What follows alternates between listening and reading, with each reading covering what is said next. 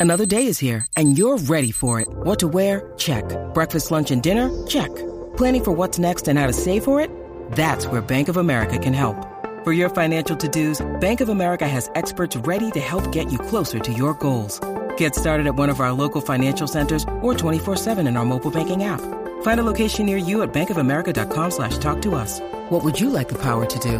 Mobile banking requires downloading the app and is only available for select devices. Message and data rates may apply. Bank of America and a member FDIC.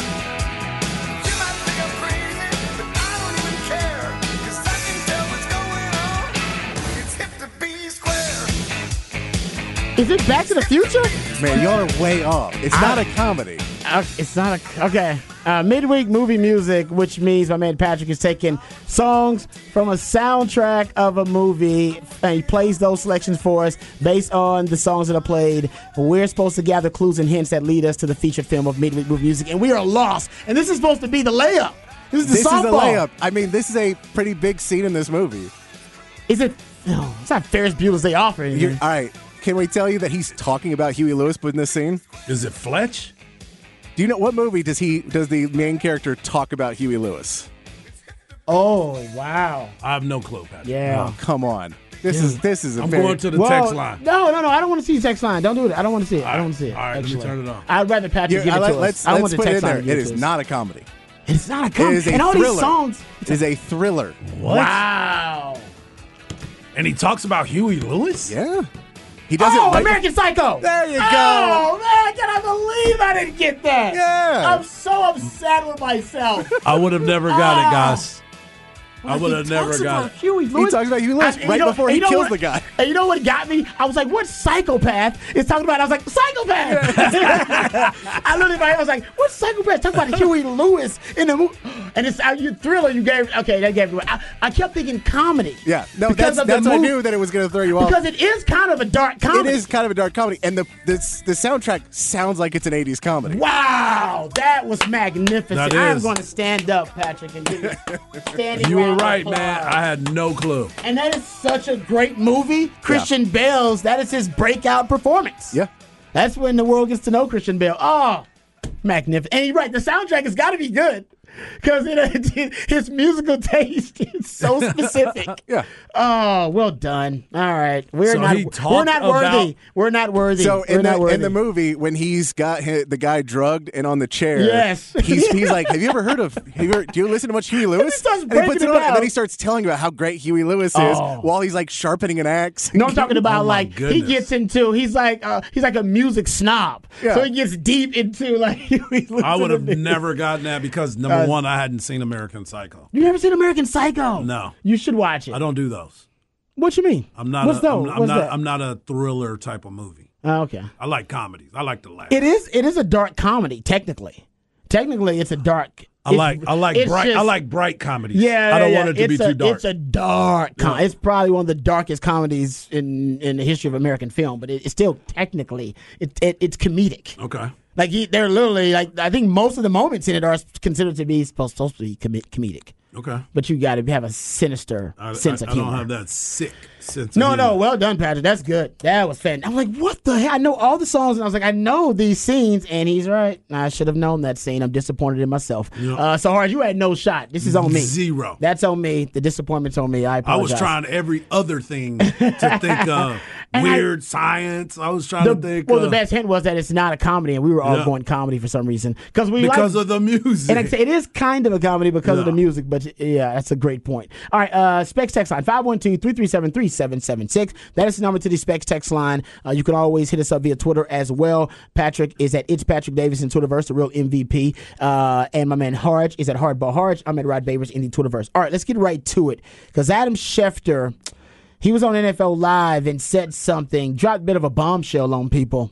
And I'll give Patrick some credit. He threw this out there uh, a couple of months ago as a possible theory as to one of the uh, as one of the options for the Texans with the number two overall pick.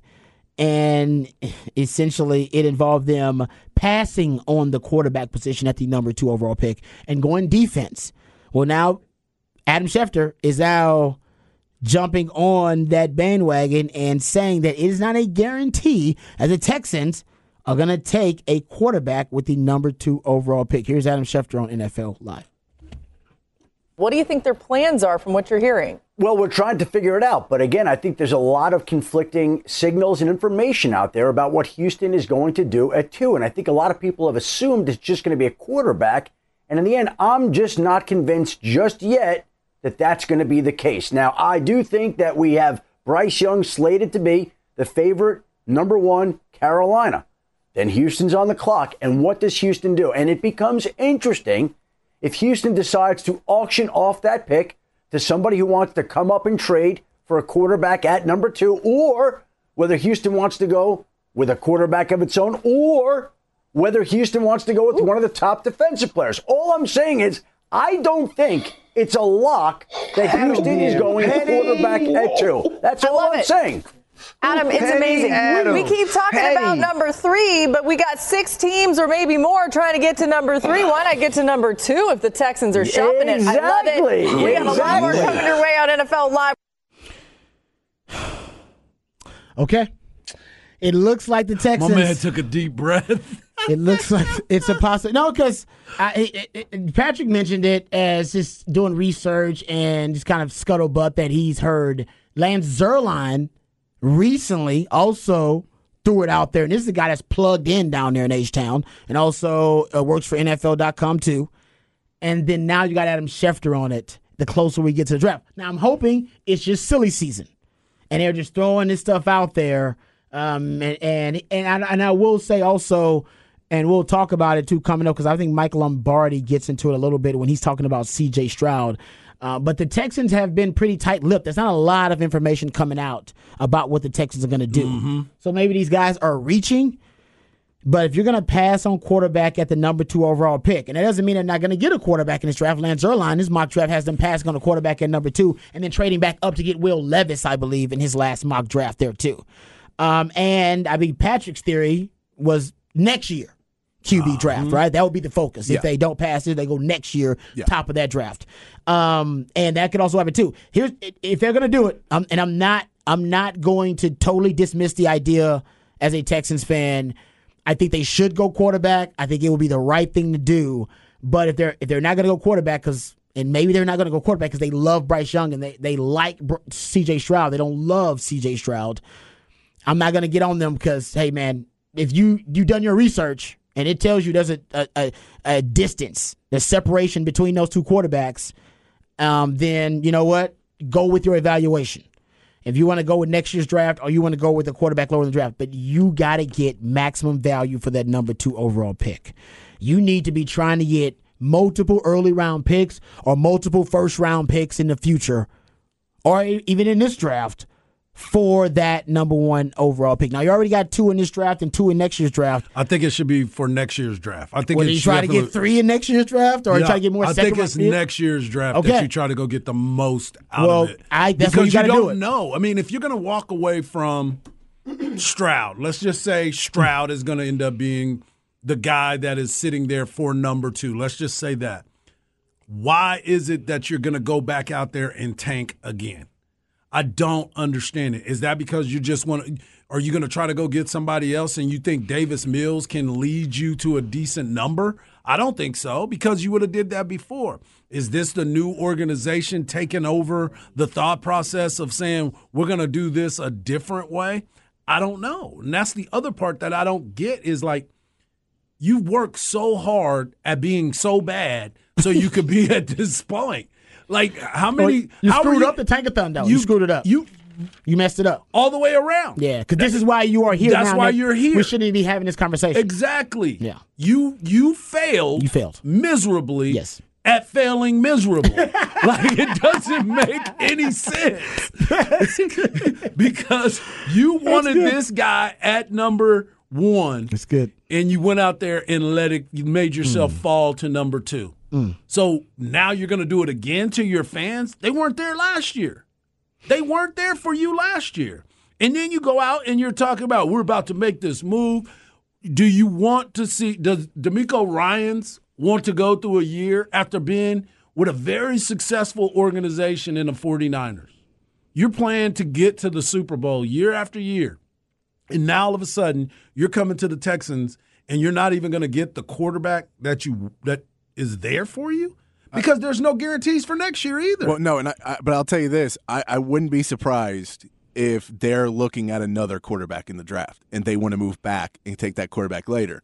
Now, the problem is if that quarterback is Will Levis, then you probably can't move back further than four and still get To it. guarantee you getting your guy. So it's that makes it where this trade to trade the number two pick away becomes way harder because you can only really move back a spot or two, and those guys don't necessarily like Arizona doesn't want to move up; they want to move out too. So you'd have to work a three-team deal to switch with Arizona, and then a third team comes in because Indy ain't talking to you because they're in your division and they want a QB. But I could believe that if we know Bobby Slowik came up with Kyle Shanahan, and we know Kyle Shanahan has certain proclivities in picking quarterbacks, they might like Will Levis. Uh, I remember before the draft. but you remember, can't get a project at that I, point. no, I I, agree. I agree. I'm just saying but- this. Could yeah, be I a got you. I got you. No, no, no. To, to Patrick's point, remember before the draft, there was a report, even from Chris Sims, who I know personally is a really good friend of Kyle Shanahan. Like I, I am as well. He said that Mac Jones was where Kyle Shanahan wanted to go, and that he had to kind of be talked out of Mac Jones into the Trey Lance. I pick. like. I would have. I would have. Mac Jones would have been perfect for that because Shan- he's yeah, better. Because Shannon's like, all I need is a guy that's going to manage the game really well. My offense will do the rest. Right. So there is that report. And remember, we know the Shanahan clan favored Kirk Cousins over RG three.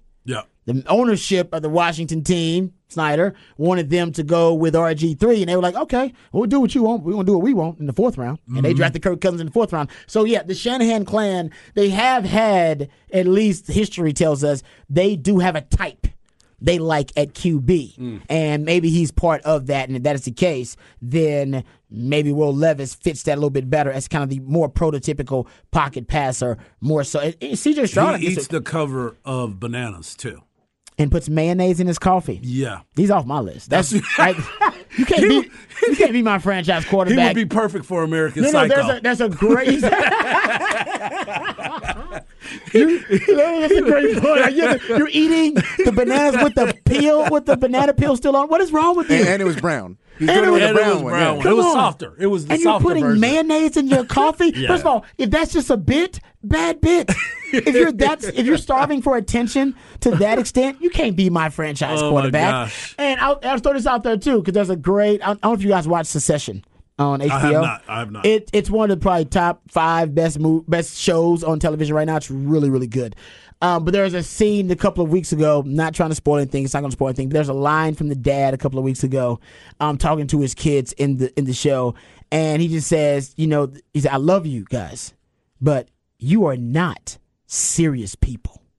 And I feel like that about Will Levis. Yeah. Like I feel like he's got a lot to like, but I don't feel like I don't think Will Levis is really a serious person. And by I all want to build accounts- my franchise around Will Levis. By all accounts, he's been terrible in the interviews. yeah, he's got some Drew Lock in him. I like Drew that. Lock had a little bit I that like too. Like, that. like, you're not serious enough. There's nothing wrong with you going to have some fun. That's great. I love it. It's all good. But I only I don't need to build my franchise around someone who's not a serious person. All right, let me ask you this: you, you have a girl back over at the house, best night of your life. Everything's great. You wake up in the morning, she's like, "You want to make some coffee?" And then you watch her put mayonnaise in the coffee and eat a banana with it on. How fast are you calling the police on this woman? Exactly. That's a deal Hey, there's, breaker. a, there's someone crazy in my house. I trust this woman. That no matter how hot she is, she could be a nine and a half, a ten. You're like, man, I got to rethink this thing. Why? She put mayonnaise in the coffee. And all your friends will go, okay. All right, that's Yup. fair. Yup. you do need to rethink that. She You might do. be an American psycho, full circle. Exactly. Getting back to it. Uh, okay, so why so the Texans are here for because their own I mean their own bad decisions right? Uh, we're hoping rock bottom can be a trampoline for the Texans because they they've hit rock bottom already not working their way back up. But this is a fuster cluck of a franchise for the most part and they got a lot of issues. And the CJ Stroud conversation. So why the Texans may be this, so desperate as to des- decide to go away from quarterback. If they can't get Bryce Young, they're deciding potentially to go defense or to trade down. Why would they be so dissatisfied in their evaluation of CJ Stroud? So we got two bits of audio here. Uh, first, let's listen to Trey Wingo. And we have that audio, uh, Patrick, that you pulled. And this is from the 33rd. It is a, a, a website basically devoted to football. And they do a, a, really good job. But Trey Wingo was on there and saying that he's got sources telling him there's something going around. I don't know what it is going around. Uh, that is dropping the draft stock of one CJ Stroud. Uh, here is Trey Wingo. I don't want to go into specifics here, but you alluded to it last week, and I did some research this week and, and talked to some people, and they said the same things. There are things in the equation, Ari, that are giving the Carolina Panthers pause about CJ Stroud, and that may be why they're leaning back towards Bryce Young. Okay. So, and he didn't get into detail. Listen to the rest of the clip, and they were just, it's very vague about what's going on. But it's the silly, it's the scouting season, and I would say scouts are just critics. So if it's a scouting season, what do critics do? Well, they criticize. They're critics. Right? And I think what's going on right now is you're getting the, the, the critical season, all these scouts. They tell you what's wrong with mm-hmm. a player, not necessarily what's good about a player. Hell, you can watch a player and go, oh, he's good at A, B, and C. Uh, it takes a trained eye to find out what the liabilities are in a skill set. Right. And that's what a scout's job is to do. And that's why you're hearing a lot of the negative right now, more negative than you are hearing the positive. So Mike Lombardi, who also plugged in. Um, he was on, I believe he's called it. They call it VSiN. Um, VSiN, VSiN, right? Yeah, that's the um, one I've been on before. Yes, that's it's right. a betting, yeah, yes, yeah. sports betting uh, website. He was on there. Yep. It's a little bit lengthy cut, but he's talking about why the and he gets to a lot of things here, but CJ Stroud stock number one, but then gets into the Texans a little bit too, because everybody assumes if CJ Stroud's there, the Texans were going to take him. Now we're thinking otherwise. Here is Mike Lombardi talking about also why the stock of CJ Stroud may be dropping. Look, I'm not sold CJ Stroud is going number two. Is going number so that's a great question. I have not heard anything with regards to the Texans other than CJ Stroud. Like it's just it's automatic, right? We talk. But we you say haven't heard confirmation. we say either. who's going to go one, two's going to go quarterback, and then we're going to figure Everybody it out after just that. assumes that Houston's taking the quarterback. CJ Stroud's an interesting guy. When you talk to people in the league, they'll tell you CJ Stroud is not. This is not a knock. This is just a. This is just a conversation. Not an easy guy to coach kind of kind of you know Okay. you got to be really it, he's very uh, i think the word that people use is he's very not believing in what you're saying and so he's a little bit challenging to coach so it's not like he comes in and embraces it it's a little bit he's got a little bit different style to him Is that where it's like he thinks he knows better? he thinks he knows a little bit better. Okay. He's, he's probably hard to kick to coach it. Not saying he's not a good player. I'm not saying that at all. I'm just saying the vibe that you get from talking to people that have interviewed him is he's not an easy guy to coach. And so what I've done is I've asked people. I said, you know, I've heard C.J. Stroud's not an easy guy to coach. Yeah, and everybody echoes that back to you. So I'm not saying he's not a good player. I like C.J. Stroud. Would I pick him at two? I don't know. I don't know. I certainly wouldn't pick Anthony Richardson at one, two, three, four, five, six, seven, eight. Stop me when I get there. but I, I think you have to. I think if you have to understand where are they. The one thing we do know about Houston is there is no information coming out of there. There's Right. not confirmation of Stroud. There's not any confirmation of anything, and that's the point in the betting market because they're not saying anything. The mocks are giving them Stroud, and that's driving the line. I love that. It's not a knock. It's not a knock on him, but he's not easy to coach. But like- he's not easy like- to coach. He looks at you like you don't know what you're talking about. What? It's like, well, that, that sounds like a knock on him. Yeah, That he's not easy to coach. But like we'll agree, knock. there's something going around about C.J. Stroud. We just don't know exactly what it is. But you got two different insiders that played audio for you, and we can just kind of read the tea leaves. There's something. Dr- dro- if, if he's not, if his draft stock's not rising, something basically is dropping his draft stock. Yeah, something's I mean, not no right. one is giving good reports on CJ Stroud. It just isn't happening. And every other quarterback in the draft is getting them. And And, they'll talk about their faults and everything else, but CJ Stroud, they're not saying anything. So they're trying to throw us off the scent? Is it, you know what I mean? Is it misinformation because they want CJ Stroud? Or is it the reality that, nah, man, we've done the deep dive and we've done the evaluation and he ain't it? He ain't, he's not deserving of being the top guy. I don't know which one it is because this is the silly season. But it seems like even if it was like he wasn't the top guy, you'd see guys with picks five, six, seven, eight that would be like, oh man, it would be great if CJ Stroud could get here and trying to like you it still seems like somebody would be on his side. I'm with you. And I don't know why Ryan Day hasn't come out at this point and been like, Very good point. "Hey man, Ohio State's the best and we have good." But Ryan Day hasn't even said anything. That is a, that, That's that a is a great great point. point. The Ryan Yeah. Day thing is valid because that's his stock too. Yes. his stock is tied to, to uh, you know his Stroud stock. Yeah. So actually, you know what? That's br- you know what? I'm going to look up and see if we can find anything that Ryan Day said. But it, it definitely has not. It has not been grabbed by the NFL publications Yeah. at all. I mean, we know Sark went on a media circuit this week and he's been doing everything. Where's Ryan Day? He's, I'm sure they got a spring game coming up. That's a great point. He should mention CJ Stroud at some point in this. Yeah, CJ Stroud needs some advocates right now because that, that stock is dropping. Perception has become reality. There's a couple other cuts. So, um, uh, Patrick, can you get the cuts of Nick Caserio ready? Because this is something we got to address, guys, because I'm not really sure if. Now, there's. I don't know in Houston, maybe there's some disappointment. Of course, you have DeMeco Ryans there now as the head coach and maybe there's some disappointment in the way things have been handled from the front office side from Nick Caserio. Guys, there are multiple reports now. All right? And one is from John McClain. Of- guy. And John McClain is is pretty damn reliable. We all Yes, yeah, you know John McClain really well. He's he's a Hall of Fame writer, great writer. He was on 610 in Houston. And he said, quote, I had someone tell me at the NFL Combine that Caserio is going to return to New England after the draft. Mike Lombardi also um, said uh, recently on a podcast that, uh, this was on the GM Shuffle podcast, quote, there's a longer game to be played in Houston. I think there will be some organizational changes in Houston after the draft. I'm not saying people will be fired, but organizationally things will be shifted. Before the combine or around the combine, uh, shout out to John Crumpler or at John H. Crumpler. If you're a Texans fan, he's worth a follow. He does a really good job following the Texans. He had these clips of Nick Caserio around the combine. No, sorry, take it back. It wasn't around the combine. It was actually when they when they were getting ready to hire the head coach, DeMeco Ryans. Take that back. It was around when they hired DeMeco Ryans, around that time. And I think it was right before they were getting ready to hire DeMeco. They were still doing interviews with coaches, Yeah. but zeroing in on DeMeco Ryans, right? So they hadn't hired a coach yet, but he was being asked about how things would lay out and how the organization would adapt to whoever the new head coach was. Uh, we had a couple of cuts here, but just listen to Nick Caserio and listen to how he answers the questions about the, what the new organizational layout could be if a new head coach comes in and maybe wants to uh, usurp some of his control.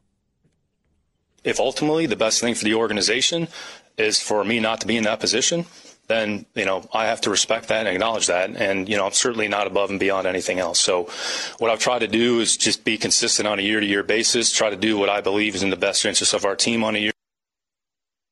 And again, like I said a little bit earlier, if whomever we hire or whomever we decide upon doesn't feel that you know my role or the position that I'm in is appropriate for what we want to do moving forward, I understand that and I can accept that. All I can do is provide counsel, provide the resources, and provide the direction and guidance to ownership to what I feel is best. A lot of people that believe that Nick Caserio botched it. They botched the tank, the tankathon, and now this is also being botched because if Bryce Young is the guy, and you're not going to get your guy.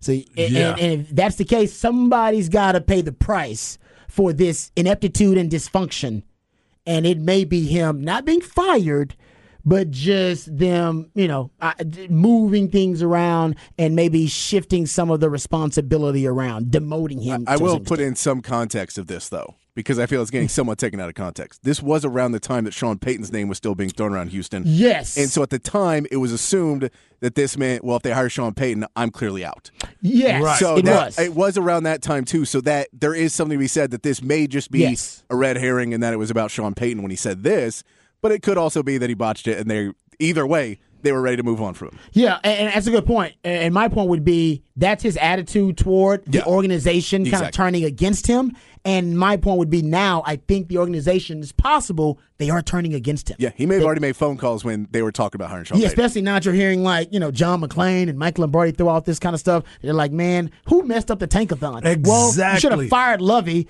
three games before the last game, and he shouldn't even been there in that position. And, and who didn't get a the number one pick when we got the trade and Carolina trade ahead of us. exactly. And the so Bears, that's yeah. two, oh and two. And we know now Albert Breer, based on his report, they were trying to get that number one overall pick, Yeah. and they botched the trade too. Yeah, That's three strikes. Mm-hmm. You're out. Yeah. Could be. Could have gotten the Brandin Cooks trade done before the trade deadline and could, didn't get that done either. Yes. It's a lot. Starting to add up, ain't it? A lot. Starting to add up. Uh, all Could have what you drafted got? Sauce Gardner. There he goes. There he goes. Pat- Patrick Pat- never the, let it go. X-Man, He's starting. he's starting. So you got a list. You got a list back there, Patrick? Huh? Just in my brain. All right. Uh, what you got coming up for the people at Hard Knock Life? We got the voice of the Texas Rangers, um, Jared Sandler, coming on right now to talk to us about the Rangers. They made a move today.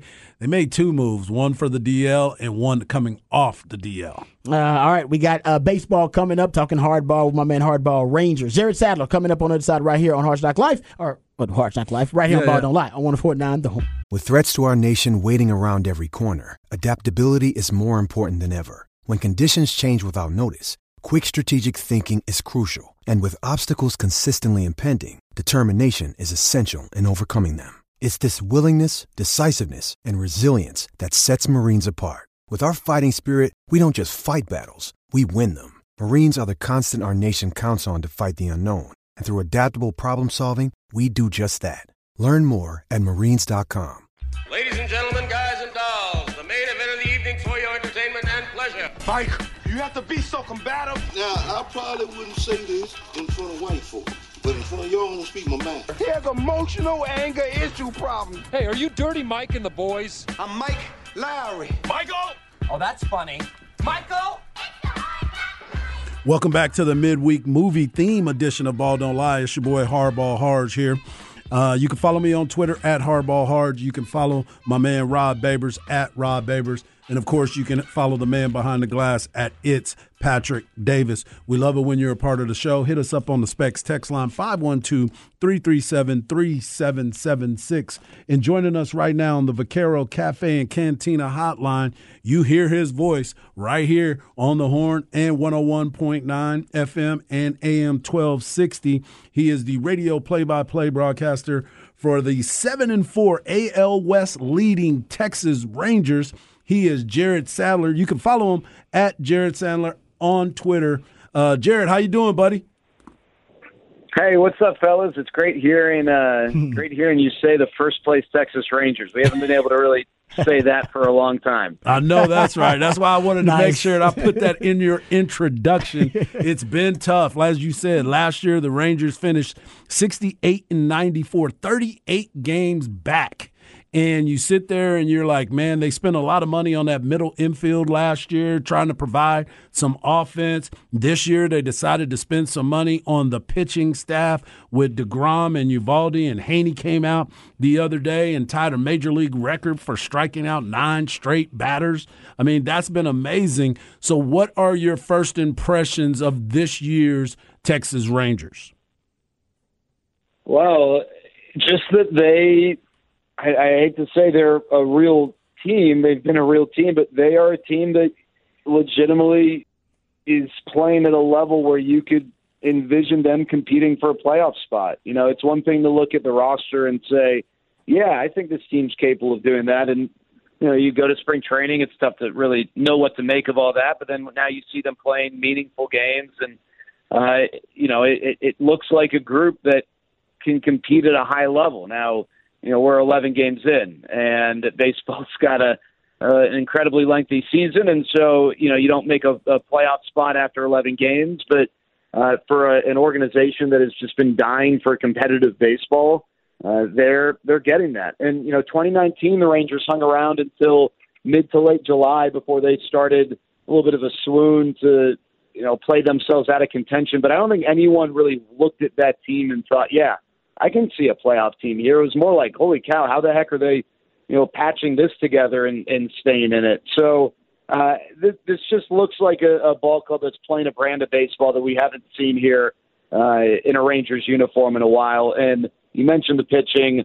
I mean, it's just I don't know that this organization has ever had a rotation uh, as talented and as deep as the rotation that they've put together for the season.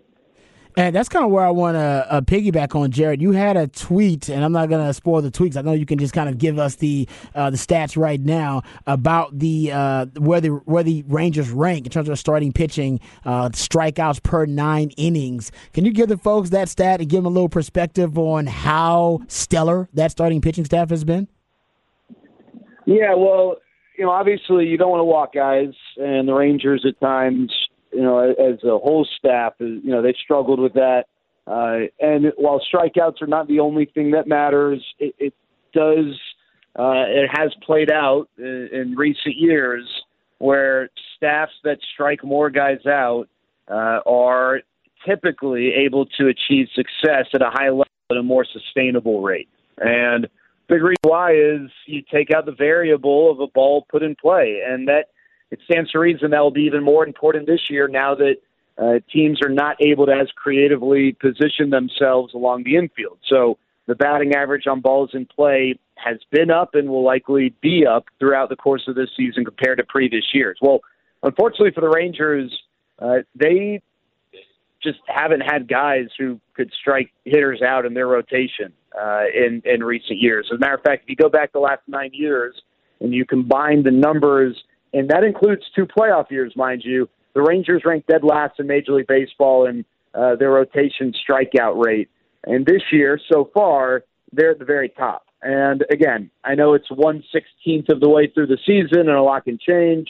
But I don't think there's any reason to believe that as long as this staff can stay relatively healthy, they won't be somewhere in the top five, definitely top ten. And if this staff stays really healthy, I don't know why this staff couldn't be the uh, the the Kings in the in the big leagues in terms of their ability to strike guys out. You just look at the names, the track record, what they bring to the table. So, you know, if you're looking for numbers that project over the course of the season from this 11 game sample size, I'd say strikeout rate for rotation is one that tends to bode well if you want to take a sample of this size and look at the greater sample of an entire year.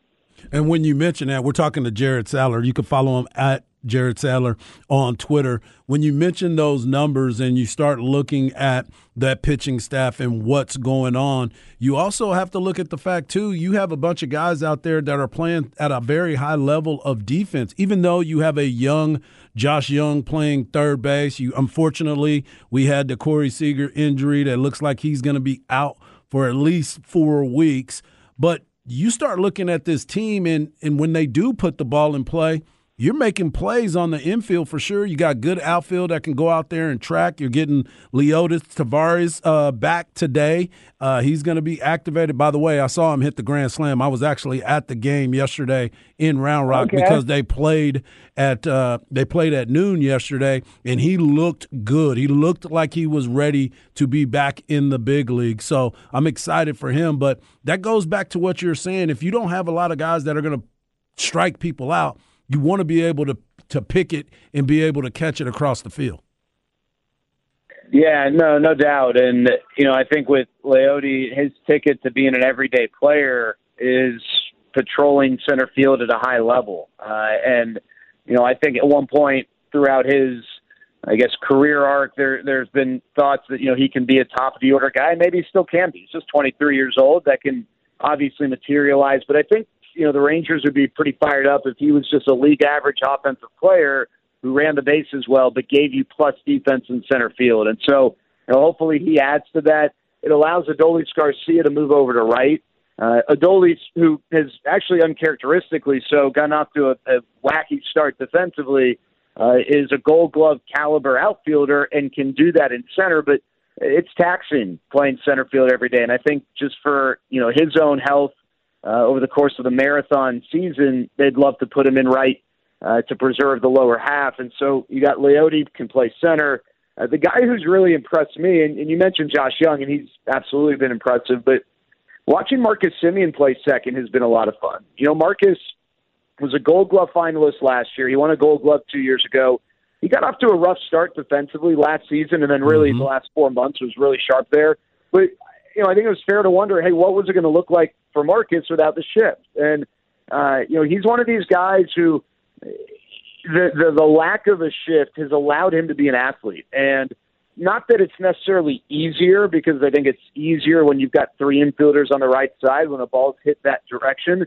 But I think when you look at individual performance, it forces you to be more engaged. It allows you to to stay loose because you are having to move more, uh, not you know at such a rate where it's taxing, but to where it's uh, it, it's refreshing almost. And you know he's commented on that. He said that you know not having three infielders on one side has almost forced him to step his game up. And uh, you know I, I think it's been a lot of fun to watch him play up the middle defensively at second. Yeah, that's a beautiful crew up the middle of the field. I remember when we were talking in spring training, I was sitting there watching them during warm-ups and just watching them get their early work in. And I'm like, these guys, both of them, talking about Seager as well, both of these guys can be gold glove middle infielders. And I know that that's something that when the when the Rangers signed both of these guys, that was something not only for their offense, but they were also looking at their defense as well. So it's an exciting time in Arlington. As you said, 116th of the season. But when you start looking at the team and how they're coming together, I think that's a big, big move. And we'd be remiss if we didn't talk about the new additions on the bench. When you talk about a Bruce Bochy, you talk about Mike Maddux coming in and working with these guys, both being calming voices. I think this has been very, very impressive start for the Texas Rangers. Yeah, and, and I want to just add, if I can expand on the bench, I, I think it's yes, Bruce Bochy, uh, absolutely big impact. Tough to quantify, but it's it's real. Uh, Mike Maddux, again, tough to know what sort of an impact he's having uh, on this pitching staff, but I, I can assure you that there is an impact. It is a positive one. But I also want to go to just the the bench in terms of players. Uh, you know, you look at teams that that compete for a playoff spot. I mean, heck, look at the Astros the last several years. These are teams that the guys who are not in their their A lineup, guys who either are part of platoons or guys who uh, are, are you know definitely not everyday players or even semi-regular players. A lot of times, they're guys who would start on maybe ten teams in the league. Uh, they're guys who, when they're in the lineup, yeah, they're probably not going to, you know, produce at the level of the guys who are playing over them, but they're not just total black holes in the lineup. They're not automatic outs. They're not liabilities. And you look at the Rangers bench, Josh Smith, who now is going to be an everyday player, Ezequiel Duran, you got Bubba Thompson, Travis Jankowski. These are all guys who they bring something legitimate to the table. And I think the depth that this this organization has created, not just at the big league level, but then through the minor leagues, has been an incredibly important part of their ability to take a step forward. And then you got a guy like Bruce Bochy who's got an opportunity to now play with that depth, something that he did so well when he was with San Francisco, and again prior to that uh, in San Diego. Uh, you allow him more toys to play with, and uh, you're going to see the type of impact that he can have as a manager within a game on a day to day basis. Hey, before we let you go, I want you, and that was great stuff right there about the bench and the players that are there to provide the depth. And as you said, Josh Smith is now going to end up being the everyday shortstop. Are they going to play him at short or are they going to move Semien over to short? Yeah, no, they'll play Josh at short. You know, Marcus last year made it pretty clear that uh, he much preferred to just play a position. You know, and and when Corey got days off, they would move him to short early in the year, and he didn't really like that. He just he wants to play a position. He wants to get as much work and focus in on that one position. So I think you'll see Josh Smith there. You'll see Ezequiel Duran there. You know, it's not to say in a pinch you might not see Marcus there. I would just say he's not the first or second option. Uh, but whenever you lose a guy like Corey Seager, the situation is very fluid. Uh, and you know you might see some some things you didn't plan on seeing. But I think the the primary plan is for Josh Smith and Ezequiel Duran to share the the, the shortstop responsibility. I love it. I love it. Before we let you go, I want you to talk a little bit about your children's charity, the Sandlots uh, Children's Charity. Give us a little bit of information and tell people where to go. Oh, that's yeah, it's really kind of you. Thank you so much. Uh, yeah, the Sandlot Children's Charity. We raise money for kids with physical and intellectual disabilities so that they have opportunities to get involved in athletic programming, uh, which helps them address a major need of health and wellness, but also uh, will allow them to have some of the same experiences that you know we all had playing sports growing up, making friends, gaining skills, building confidence, uh, you know, developing uh, relationships, leadership skills, all that stuff, which is incredibly important for these kids uh, to you know have the best opportunity to, to have the best life on a, a daily basis. And you know, just because they have what we characterize as disabilities doesn't mean that they don't have the potential to do great things and uh, be you know incredible members of, of their communities. And uh, you know being around these kids they're it's tough not to have a good day. And uh, it's it's been a tremendous blessing to uh, learn and, and, and integrate in you know these various communities with these amazing kids. And uh, it's uh, it's been a lot of fun to have so many people in the community here in DFW and beyond uh, support the charity and help us grow. Uh, the, the website is thesandlot.org. Uh, a lot of our information is there. I, I tweet out plenty of stuff as well. Uh, but uh, yeah, sandlot.org, and, and people can just reach out to me on Twitter at Jared Sandler if they have any questions about getting involved or how they can contribute. I appreciate you, brother. Thank you for taking the time and make sure that everybody goes and follow him. And he'll be on the air today talking a little bit of baseball. Y'all still playing the the Royals, right? So yeah, Royals today, uh, tonight, off tomorrow, and then we uh, take on the Astros in Houston this weekend. Rod, are you? Do I remember this, Rod? Are you an Astros fan? Yes, brother, I am. I, I don't want to bring it up, man. You was. Up, I, I don't want to. I don't want to disrespect you like that, so I don't want to bring it up. That's all. Yeah, I, Rod, you know, you know, you got a special place in my heart. Uh, I always love chatting with you. I just, I, I, you got this blemish, and I don't know how to overcome. I can't reconcile it in my head. I feel the same way about my Aggie friends, so it's all good. It's all good. you know, I, I I married an Aggie, and I agree with you. I, I can't get behind that school at all. There he is, man. Oh, thanks, Jared. Jared. We appreciate you, and we'll definitely have you on again. And hopefully, it's continuing where I can bring you on and say the AL West leading Texas Rangers. Right. Yeah, no, I appreciate it, fellas. Have a wonderful rest of your day. I appreciate you, my man. That's good stuff. that Married is an good Aggie. stuff. I didn't know Yeah. that. Oh, hey, yeah. I will say the Aggie got. Everybody knows this. Aggie's got some good looking women. Now. Oh, for sure. Yeah, we talk a lot of trash on the Aggies, But it's and- mostly towards the guys. Yeah, yeah. this is true. That is very true. Yeah, the Yale leaders. The over Yale there. leaders, that's right. Uh, all right, good stuff there from uh, Jared Sandler for Hard Knock Life. We come back. We'll get into this Michael Jordan story. Uh, man, how much are Jordans worth? Apparently, Ugh. A whole hell of a lot of straight cash, homie. We'll discuss that on the other side for off the record right here on Ball Don't Lie on 104 down the horns. DD Mega Doo Doo. I'm sorry, Mangudu. Once it's turned on, the sign will spell out Deli Cat Essen. Well, well, I don't get. they bring me in comb. Congratulations. Continue good sex in the eh, good sex in the Big East. Thank you, Jimmy. And boom goes the dynamite. It's time for another edition of Off the Record. Do it live. I can. I'll write it, and we'll do it live. And thing sucks. All right, welcome back to Ball Don't Lie right here on 1049 The Horn. Time to get into uh, off the record here. And uh, this is uh, MJ related off the record story. I'm talking about the GOAT, Michael Jordan. So, how about this, gentlemen? A pair of Jordans, and Hard, you know about the story because you sent it uh, to me a couple days ago. A pair of Jordans worn by Michael Jordan during his final championship run with the Chicago Bulls sold at auction for $2.2 million. That's right a pair of shoes that MJ wore during his final championship run with the Bulls, sold for $2.2 million, uh, surpassing the record for the most valuable sneakers ever sold at an auction house at Sotheby's uh, auction in on Tuesday. The Air Jordan 13s, which Jordan wore in Game 2, Game 2, Game two. Game. It wasn't even the, the, the deciding game. It wasn't even the flu game. It wasn't what game two? No. Okay. Of the Got nine. no champagne on. Got Game no two champagne. Of the 98 NBA Finals against the Jazz, it sold for the highest publicly recorded price for a pair of sneakers. Uh, and the historic sneakers were worn during the most recognizable season of Jordan's storied career, which helped secure his legacy as the GOAT. Is what it says here. But yeah, $2.2 million, guys. I, I never owned a pair of Jordans until I got to the NFL. And I had a Nike, like a merchandising deal with Nike yep, yep. and that's when I had my first pair of Jordans. But until then, I never, I never could afford J's.